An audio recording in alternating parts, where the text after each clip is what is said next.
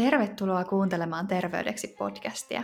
Tällä toisella tuotantokaudella saamme jaksoihin mukaan huippuosaavia eri alojen asiantuntijoita. Vieraiden kanssa keskustelemme muun muassa kehon ja mielen yhteyksistä, ruoka- ja kehosuhteista ja elintapojen muuttamisesta.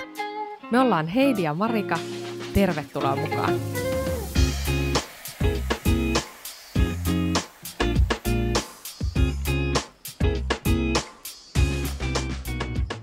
Moi! Tervetuloa taas Terveydeksi podcastin pariin. Meillä on tänään vieraana Anu Tevanlinna, joka on laillistettu psykologi, arvotyöskentelyyn perehtynyt psykologian maisteri, mindfulness-ohjaaja ja tietokirjailija. Hän on kirjoittanut muun muassa kirjan Hyvinvointia mielelläsi. Tervetuloa Anu, aivan ihanaa, että saatiin sut meidän vieraaksi. Kiitos paljon. Ilo olla täällä juttelemassa teidän kanssa. Nyt ennen kuin mennään vielä syvemmin tämän jakson aiheisiin, niin me ja meidän kuulijat halutaan tutustua suhun vähän paremmin, joten kertoisitko tähän alkuun kolme jotain random faktaa itsestäsi? Okei. Mä luulen, että ainakin läheiset tunnistaa mut villasukista. Mä rakastan sekä käyttää villasukkia että neuloon niitä. Ihanaa. Sama täällä. Heti samaistumista. Kesätalvet villasukat on ihan parhaita. Toinen asia, mitä mä rakastan, on kirjakaupat ja kirjakauppojen kahvilat. Niissä on jotain todella inspiroivaa mun mielestä. Oi, mä kyllä samaistun tähän myös. Kyllä, aivan ihanaa. Ja sitten kolmas tämmöinen random fakta voisi liittyä vaikka Astanga joogaan. Se on semmoinen harjoitus, joka on kulkenut mun mukana tuolta vuosituhannen vaihteesta, eli kohta 20 vuotta. Et se on mun tärkeä osa mun elämää. Wow, se on nyt varmaan vähän enemmän yleistynyt, että löytyy enemmän noita joogastudioita kuin silloin parikymmentä vuotta sitten. Kyllä varmasti näin. Haluaisitko vähän avata, minkälaista astanga jooga on? Miten se eroaa perinteisestä joogasta? Tai onko se sitä perinteistä joogaa?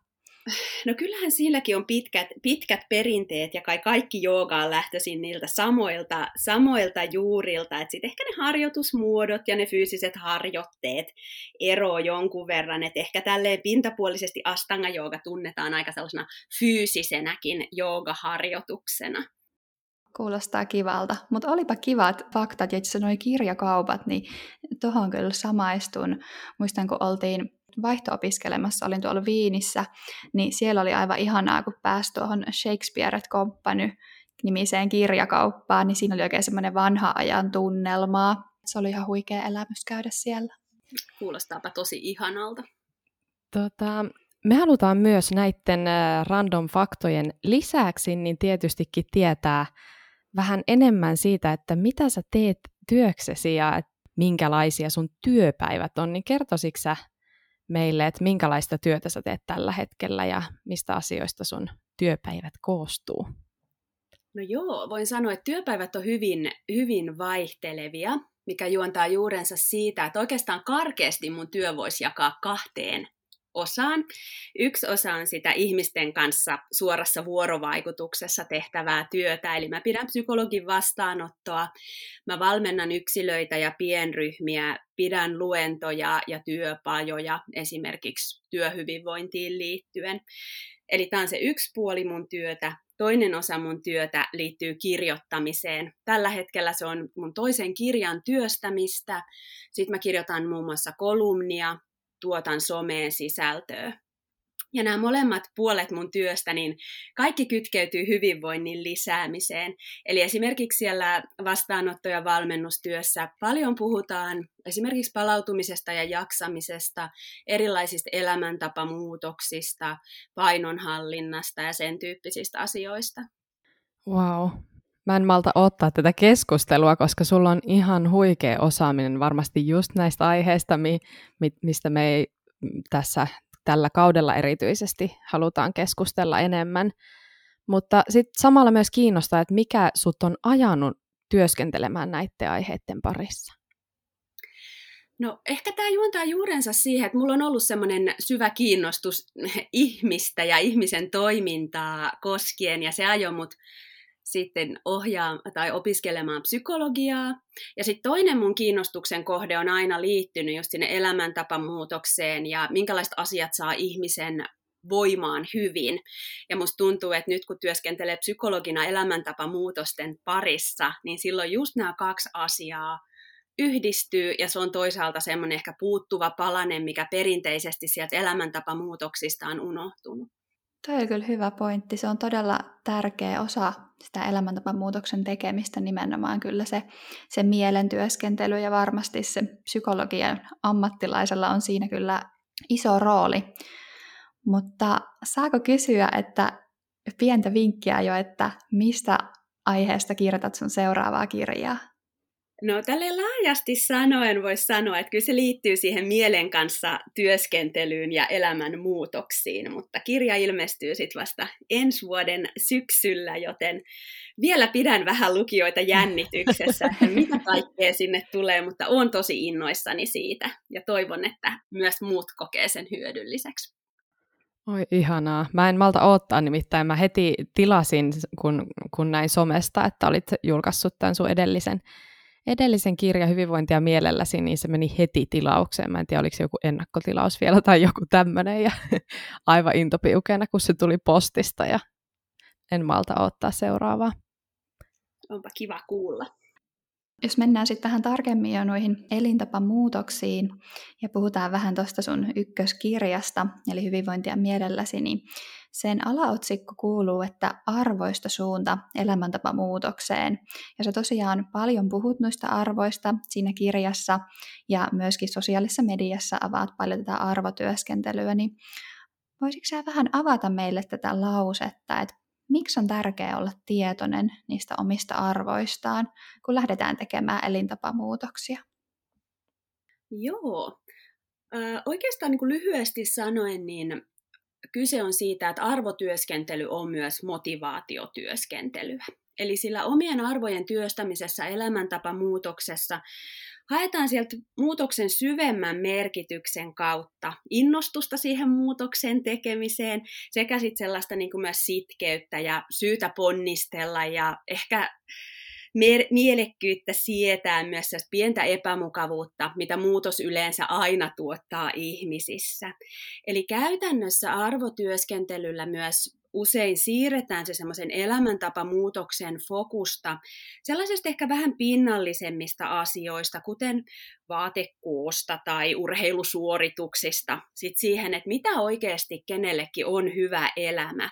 Eli tehdään vähän syvällisempää pohdintaa siitä, että mikä siinä omassa elämässä on aidosti tärkeää, vaalimisen arvosta, merkityksellisyyttä, ja sitten just elämäntapamuutoksissa – mietitään, että miten sitten se itsestä huolehtiminen, terveys, elintavat liittyy siihen hyvään elämään.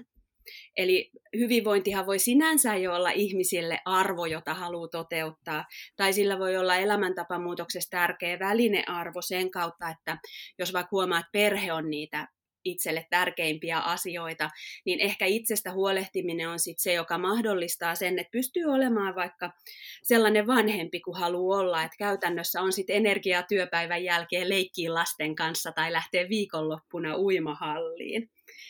Eli tälleen niin kuin kiteytetysti arvotyöskentelyllä haetaan se semmoinen sisäinen motivaatio, joka on luonteeltaan kestävää siihen muutokseen. Joo, eli niiden arvojen kautta niin tosiaankin voidaan sukeltaa vähän sinne syvemmälle, että ei jää siihen pinnalliselle tasolle, että mietitään vaan pelkästään niitä, niitä pinnallisia toimia. Mitä sä oot havainnut, että onko sun asiakkaille niin helppoa miettiä omia arvojaan ja olla tietoinen siitä, että mikä itselle oikeastaan on tärkeää? Varmastikin riippuu myös asiakkaasta. Mutta niin kuin yleensä niin kuin mä sanoisin, että arvot on ehkä semmoinen asia, että jotenkin intuitiivisesti, kyllähän sitä tiedostaa, minkälaiset asiat elämässä on tärkeitä, mutta et aika harvaan sitten ehkä ottanut tietoisesti sitä aikaa, että oikeasti pysähtyy niiden omien arvojen ääreen ja esimerkiksi pohtii, että näkyykö ne nykyisessä elämässä, elämäntilanteessa riittävän paljon toisille se on ehkä vielä, vielä helpompaa ja toisille sitten ehkä siitä on hyötyä, että siinä on joku ammattilainen tukena, kun lähtee tekemään tällaista syvällisempää itsetutkiskelua. Kyllä tuo on varmasti semmoinen ihan oma, oma juttunsa, että ei välttämättä ole ajatellutkaan, että kun vaikka haluaa muuttaa jotain terveyteen liittyviä elintapoja, että, että mun täytyykin kaivautua näin syvälle tässä asiassa, mm. että se voi olla varmaan vierastakin joillekin. Joo, mä allekirjoitan kyllä ton, että kyllähän se niinku helposti voi olla, että elämäntapamuutoksessa lähdetään vähän sellaisella niinku pintapuolen ratkaisulla, että tosiaan se fokus on vaan siellä tekemisessä, että nyt mä alan syödä tällä tavalla, nukkua tällä tavalla, liikkua tolla tavalla. Ja oikeastaan se, sehän voi olla ihan toimivaa, mutta monelle se on, että kun tehdään isompaa muutosta, niin sitten ehkä tulee helposti vähän semmoinen päälle liimattu ratkaisu, joka ei sitten ehkä tunnukaan pitkällä tähtäimellä niin motivoivalta, että se pysyvä muutos olisi mahdollista. Kyllä, ja varmasti tässä osaltaan auttamassa myöskin se, että tuolla somessa niin paljon pyörii tämmöisiä laihdutusvinkkejä ja näin teet, elintapamuutoksia vinkkejä, hyvin semmoisia pinnallisia vinkkejä myöskin siellä on koko ajan nähtävillä, että niitä on myös koko ajan ihmisten saatavilla, niin ehkä sitäkin kautta se ohjaa sitten sitä ajattelua nimenomaan niihin pinnallisiin tekoihin, eikä niinkään sitten sinne syvemmälle sisimpään. Mm, se on justiinsa noin. Tota, mä voisin sanoa kyllä varmaan, en ole väärässä, jos väitän, että monelle elintapamuutosten tekeminen on aika vaikeaa ja, ja niin kuin tässä nousi esillekin, että, että voi olla, että sitä pitää sitä jo ihan omaa syytä, että miksi sitä lähtee tekemään, niin kaivaa sieltä syvemmältä. Ja sehän on fakta, että suuri osa ihmisistä tietää, että miten NS kuuluisi elää terveellisesti, että olisi hyvä nukkua kahdeksan tuntia ja syödä säännöllisesti ja liikkua päivittäin. Mutta kuitenkaan me ei välttämättä tehdä niin, ja myöskään meille terveysalan ammattilaisillekaan se ei ole mikään itsestäänselvyys, että me niitä meidän omia vinkkejä noudatetaan. Ja tota, me haluttaisiin miettiä ja, ja sulta kysyä, että, että minkä takia ne el, elintapamuutosten tekeminen ei ole helppoa ja miksi se pelkkä tieto ei riitä siihen niiden muutosten tekemiseen? No joo, mä itse näen niin, että ehkä tämä, niinku, että miksi tieto ei automaattisesti tarkoita sitä, että ihminen toimisi sen mukaan, niin juurtaa, juurtaa juurensa siihen, että Ihmisen oikeastaan toiminta ja terveyskäyttäytymiseen vaikuttaa ihan joka hetki, aika semmoinen niin kuin monisyinen joukko, sekä ihmisen sisäisiä asioita että ulkoisia tekijöitä. Eli siis nämä ulkoiset tekijät, jotka vaikuttaa ihmisen toimintaan, toihin on tosiaan käytännön asioita, kuten se ympäristö, missä ihminen on, elämäntilanne, tilannetekijät. Ja sitten nämä sisäiset tekijät on niitä sellaisia psyykkisiä prosesseja ja mekanismeja, jotka vaikuttaa ihmisen toimintaan. Siellä on paljon muutakin kuin vain se järki ja rationaalinen ajattelu, joka linkkaa tuohon tietoon. Eli on toiminnan muuttamisessa aina kyse paljonkin monimutkaisemmasta asiasta kuin sellaista hyvin yksioikoisesta päätöksestä, että nytpä mä alankin toimimaan uudella tavalla. Joo. Onko sulla mitään ajatusta siihen, että mistä tämä nykyinen kulttuuri oikein johtuu, että ajatellaan, että me voitaisiin tietoisesti esimerkiksi itsekuri avulla ihan vaan muuttaa sormia napsauttamalla meidän tapoja ja että kaikki meidän tekemiset olisi kytkeytyneenä siihen meidän rationaaliseen ja loogiseen ajatteluun ja jotenkin ihan kuin kaikki olisi niin helppoa tosiaankin, että ihan vaan sormia napsauttamalla ne muutokset onnistuisi. Onko sinulla mitään ajatusta siihen, että mistä tällainen oikein voi johtua? Niin, no ehkä siinä on osiltaan se, että kyllähän nämä niin tämmöiset psyykkiset tekijät, mitkä toimintaan vaikuttaa, kuin vaikka tunteet, ähm, uskomukset, minäkäsitys, oma suhde itseen, kehoon, ruokaan, liikuntaan, niin ne on monella tavalla vähän niin kuin siellä pinnan alla peitossa.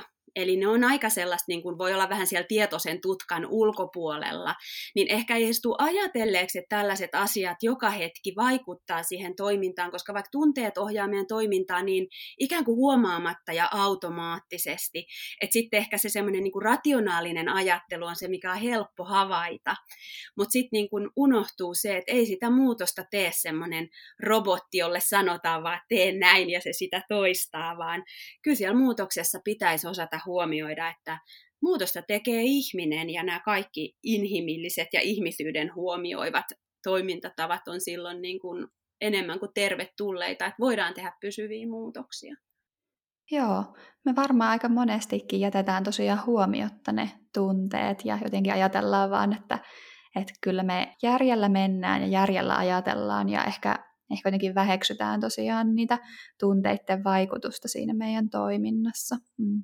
Mm. Ja tämä kyllä näkyy myös monellakin tapaa, myös esimerkiksi ravitsemusterapeutinkin vastaanotolla, että moni saattaa tuskailla sen kanssa, että, että tietäisi, että järjellä haluaisi jotakin, mutta sitten siellä joku vaan estää sen, että se ei meekään niin, niin jotenkin sitten sen käsitteleminen, että tosiaan niin kuin hyvin sanoit, että me ei olla robotteja, että me ei pystytä vaan yhtäkkiä järje, järjellä vaan jotakin kääntämään, että se nyt menee näin, vaan, vaan ne tunteet on siellä aina mukaan.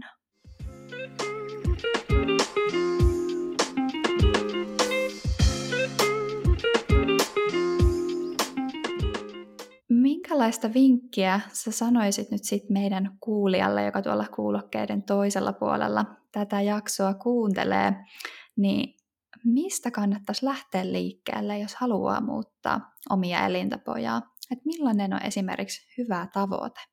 Mm.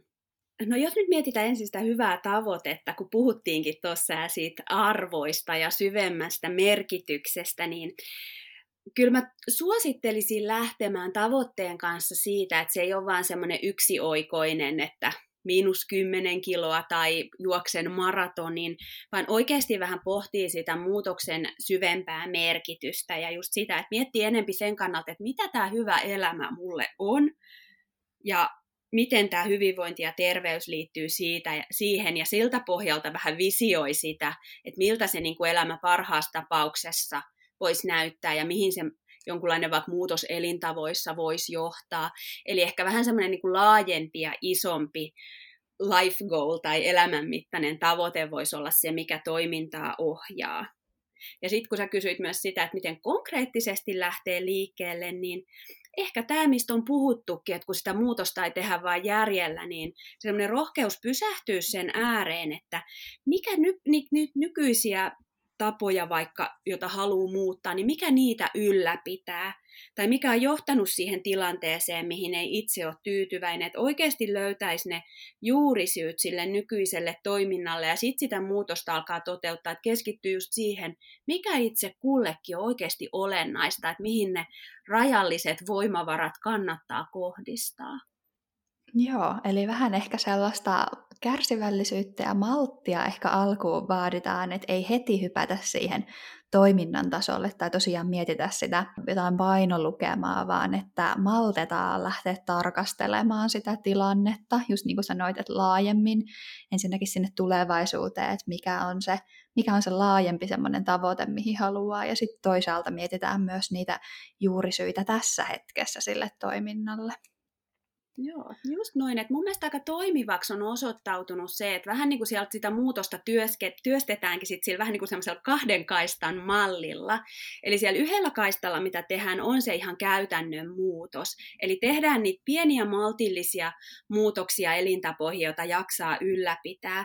Ja sitten näin kun psykologina katsoo, niin sitten se toinen tärkeä kaista liittyy siihen niin kuin psyykkisten tekijöiden työstämiseen. Että huomataan se, että se oma mieli, se voi olla semmoinen niin kuin muutoksen moottori, joka ylläpitää, tukee sitä, mutta välillä se on vähän semmoinen joko jarru tai käsijarru, joka haittaa tai jopa estää muutosta. Niin vähän niin kuin, että työstetään näitä molempia asioita samaan aikaan, niin se on yleensä semmoinen niin kuin motivoivin reitti, että pääsee tekemään sitä käytäntöä, mutta otetaan se vähän niin kuin syvempikin näkökulma siinä mukaan. Vau, wow, kahden kaistan malli. Saako tätä ottaa käyttöön itsekin vastaanottotyössä? Erittäin mielellään. Musta oli jotenkin erittäin hyvin kiteytetty se, että just näin, niin kuin, tosi hyvin kiteytetty, että, että siellä menee koko ajan ne kaksi, että on ne konkreettiset, ne pienet teot, mitä me tehdään arjessa, mutta samalla siellä on koko ajan se psyykkinen työskentely. Mä ainakin ihan, ihan röyhkeästi nyt otan tämän käyttöön myös omalla vastaanotollani. Oikein mielellään, mielellään myös ammattilaisia just koulutaan tästä, ja kun toi on ehkä semmoinen, mikä saattaa unohtua, että sit se fokus saattaa olla vain jommalla kummalla kaistalla. Että se on joko siellä käytännön tekemisessä tai sitten se on vaan siellä psyykkisessä työskentelyssä. Ja niin kuin mä sanoin, että se psyykkinen puoli, se on tosi tärkeä. Mutta jos mietitään sitä muutosta haluavaa ihmistä, niin yleensä motivaatiota myös ruokkii se, että pääsee tekemään jotain myös käytännössä, että se ei ole vain se, että pohditaan vaan tätä psyykkistä puolta. Toki on tilanteita, jossa se työskentely kannattaakin aloittaa vaan psyykkiseltä puolelta, että jos mietitään vaikka tunnesyömistä, niin eli sitä, että yrittää säädellä tunteita vaikka syömisellä, niin ei ehkä kannata lähteä aina sieltä ruokavaliomuutoksista, vaan silloin ehkä mietitään enemmän niitä uusia tunnesäätelykeinoja. Kyllä tuo tosi hyvä huomio, että aina vähän tilannesidonnaisesti, että mihin, mihin keskitytään ensin. Mutta tuossa tota, tuli tosi monta asiaa mieleen, mitä olen itse yrittänyt omassa arjessa lähteä muuttamaan. Ja ehkä ennen kuin on perehtynyt enemmän tähän, no esimerkiksi sun kirjaan tai, tai muuten opintojen kautta tähän tapojen muuttamiseen, niin, niin on lähtenyt aika isolla pensselillä ja yrittänyt, yrittänyt vähän liian isosti lähteä muuttaa niitä omia elintapoja tai jotain tiettyä tapaa, mutta, mutta niin kuin puhuitte tuossa, että ne pienet muutokset on ehkä se avain siellä käytännön puolella sitten siihen, että ne pysyy siellä arjessa mukana. Kyllä se on just noin, koska ehkä sellainen, mikä niin kuin aika tyypillinen asetelma, kun ihminen tulee joko valmennukseen tai vastaanotolle on esimerkiksi se, että on yrittänyt jo monta kertaa elämäntapamuutosta, mutta ei ole päässyt sinne pysyvään muutokseen, niin siellä toki voi olla tämä psyykkinen puoli, mutta ihan käytännön tekemisessä yksi sellainen kompastuskivi on se, että useinhan elämäntapamuutos on se, että halutaan aika iso muutos. Halutaan palautua paremmin, liikkua uudella tavalla, laittaa vähän ruokavaliota uusiksi ja nukkuakin paremmin. Ja sitten ajatellaan, että se kokonaisvaltaisuus on se, että rysäytetään kerralla uusiksi. Sehän on inhimillistä, että haluaa kerralla ison muutoksen, mutta yleensä sellaista ei sitten siellä arjessa jaksakaan kannatella, koska esimerkiksi tapojen rakentaminen, se vaatii ihan valtavan paljon aikaa ja malttia. Eli silloin yleensä se pysyvä muutos rakentuukin, että otetaan se yksi pieni muutos kerrallaan. Kyllä, tuo on aivan totta. Ja että sekin, eikö se olekin, että kun sen yhden pienen muutoksen malttaa sit ottaa siihen alkuun ja kun sen saa rullaamaan ja toimimaan, niin sehän sitten kyllä lisää sitä omaa pystyvyyden tunnetta ja motivaatiota, että sitten lähdetään siihen seuraavaan, seuraavaa kohti sitten uudella drivilla, eli se ikään kuin sit lisää myöskin sitä pystyvyyttä sit niihin seuraaviin muutoksiin, kun jos me otetaan kaikki kerralla ja sitten se lässähtääkin kasaan, niin kyllähän siinä motivaatiota ja motivaatio ja se, se itsetunto sitten myöskin romahtaa. No ehdottomasti justiinsa noin tosi, tosi taitavasti kuvattu. Eli se on myös jo se, että kun lähtee maltilla liikkeelle ja tekee niitä muutoksia, mitkä oikeasti sopii sinne omaan arkeen ja mitä tuntuu, että voikin ylläpitää, niin sillä myös luo itselleen ne onnistumisen mahdollisuudet.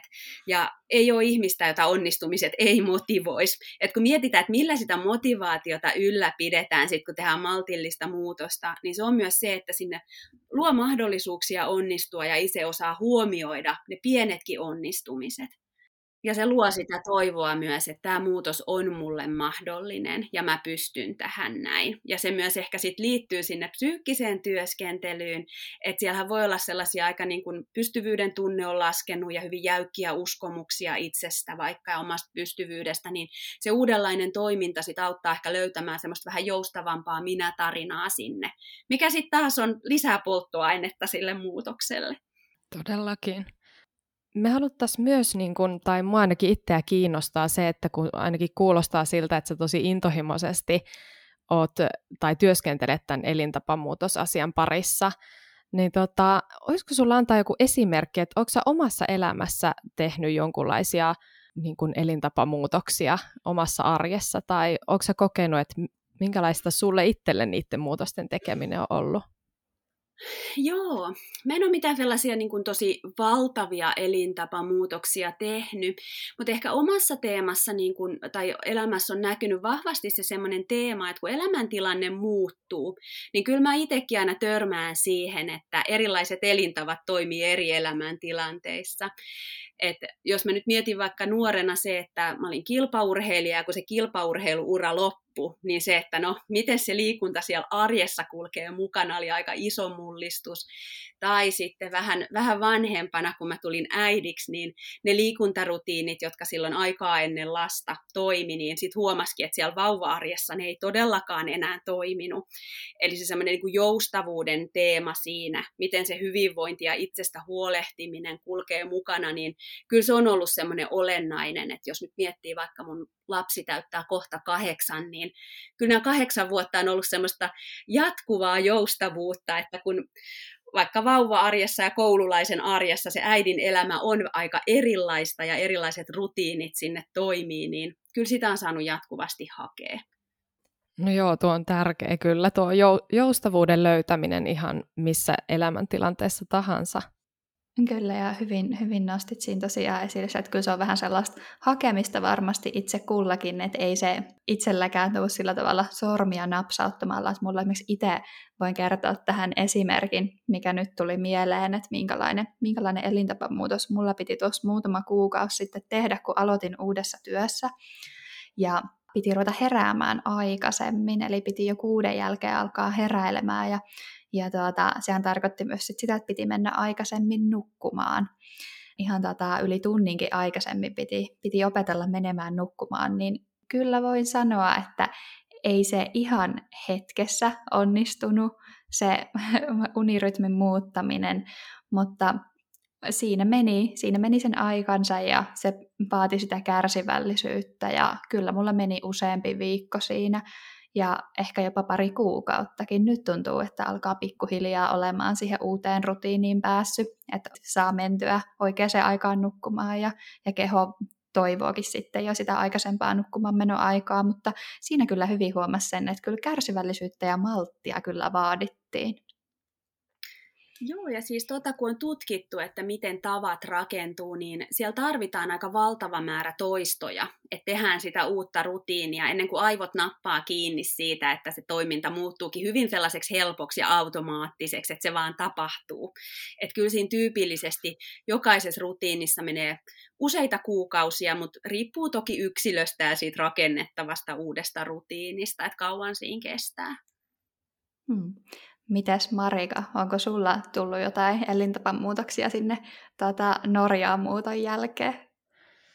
No oikeastaan kaikkihan on muuttunut, mutta tota, en tiedä elintapojen suhteen, niin, niin tota, varmaan se, kun jos on viime kauden jaksoja joku kuunnellut, niin tietää, että mulla oli aika vaikea mennä ajoissa kanssa nukkumaan, ja nyt mä teen iltatyötä, että viime yönäkin lopetin työt siinä vähän ennen 12, niin nyt ei tarvi edes yrittää, että tämä on toisaalta ihan positiivinen muutos, mutta tämä on ihan hauska, kun mulle tulee niinku todella tyhmä esimerkki mieleen, jos on tyhmiä esimerkkejä, niin tästä elintä- tai muutosten tekemisestä ja siitä, että miten niin kuin ne, jos toistaa ja onnistuu niissä pienissä asioissa, niin, niin se ruokkii tavallaan sitä, että haluaa jatkaa, niin on se, että ei omiin elintapoihin liittyen, vaan se, että mä yritän muistaa harjata mun koiran hampaat päivittäin.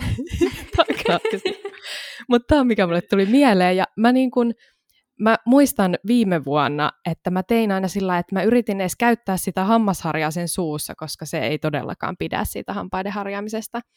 Niin sitten kun mä tein sen joka ilta edes pikkusen aikaa, edes sekunnin, niin sit mä olin niin fiiliksissä, että mä en voi lopettaa tätä niin kuin hyvää putkea, mikä mulle syntyi. Että se jotenkin niin kuin todellakin ruokki sitä, kun mä olin ihan silleen, mä muistin eilenkin ja toissapäivänä, et, et tota, siinä kyllä huomasi, että tämä nyt ei liittynyt todellakaan omiin elintapoihin, mutta lähellä kuitenkin.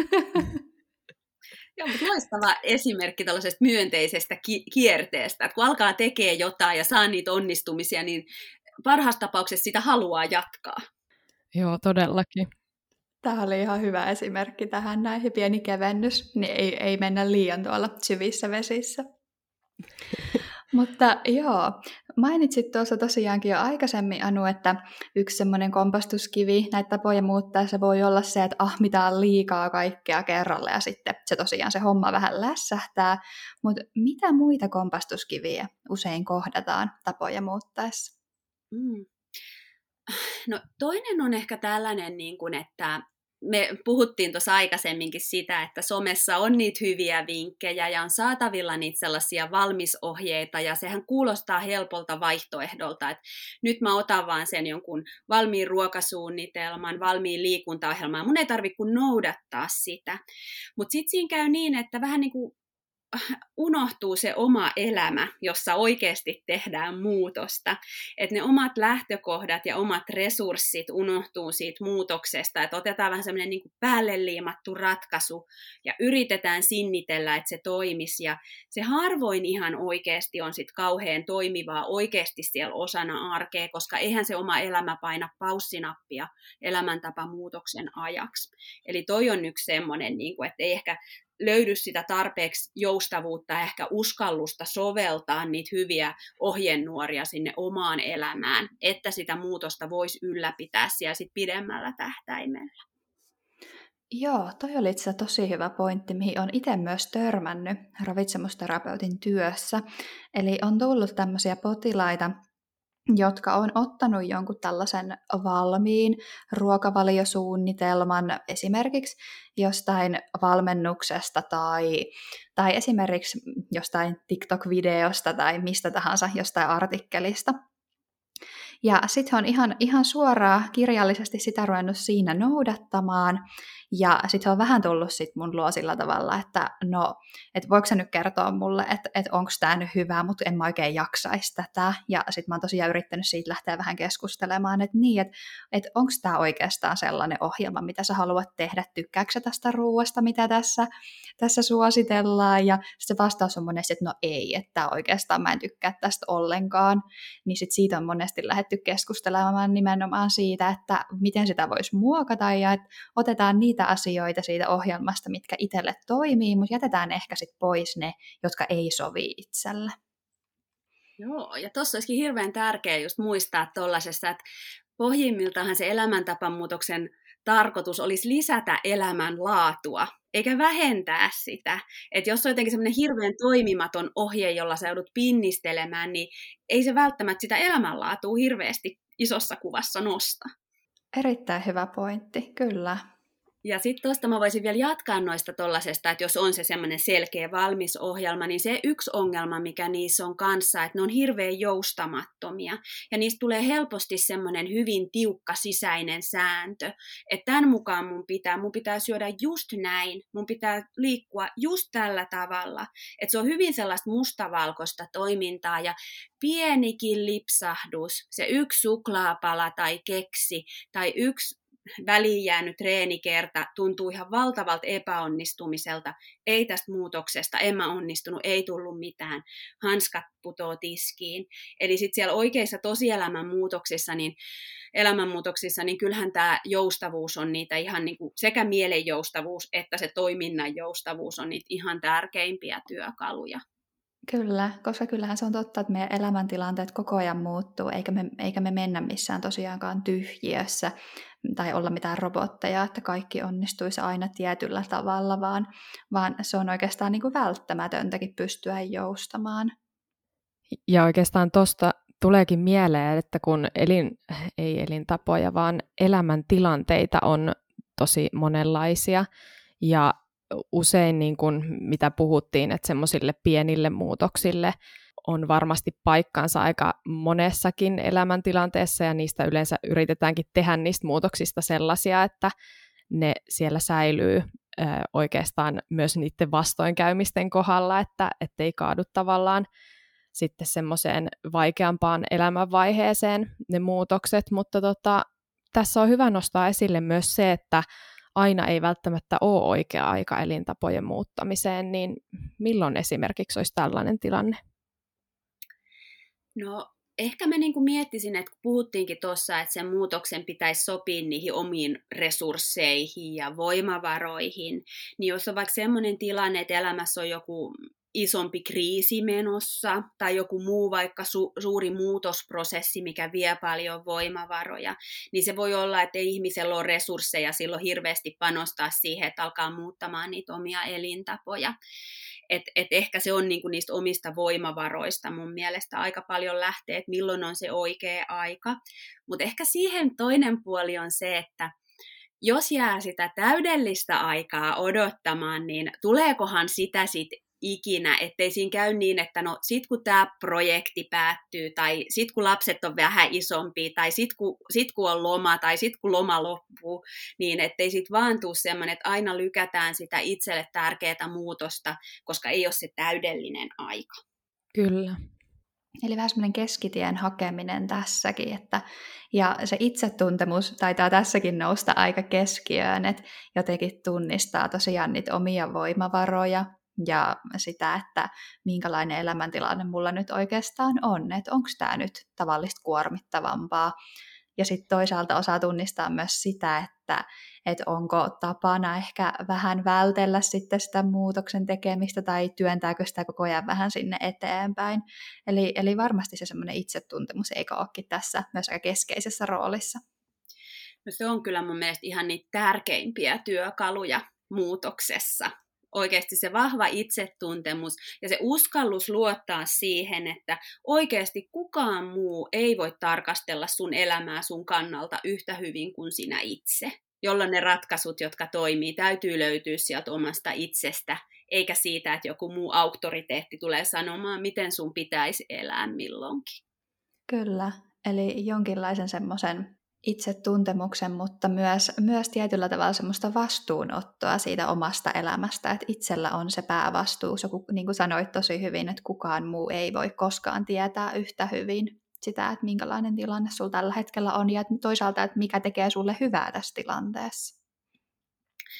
On. Ja kyllä se semmoinen niin kuin perimmäinen vastuu omasta hyvinvoinnista on aina yksilöllä itsellään, että jos ei itse huolehdi omasta hyvinvoinnista, niin on aika todennäköistä, että sitä kukaan muukaan ei, muu ei tee. Et tokihan niin kuin tukea ja apua kannattaa hyödyntää, mutta et loppukädessä niin paljon siitä muutoksesta on omissa käsissä.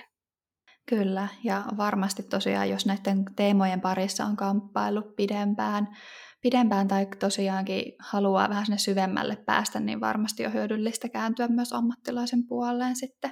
Että apua on varmasti aina saatavilla.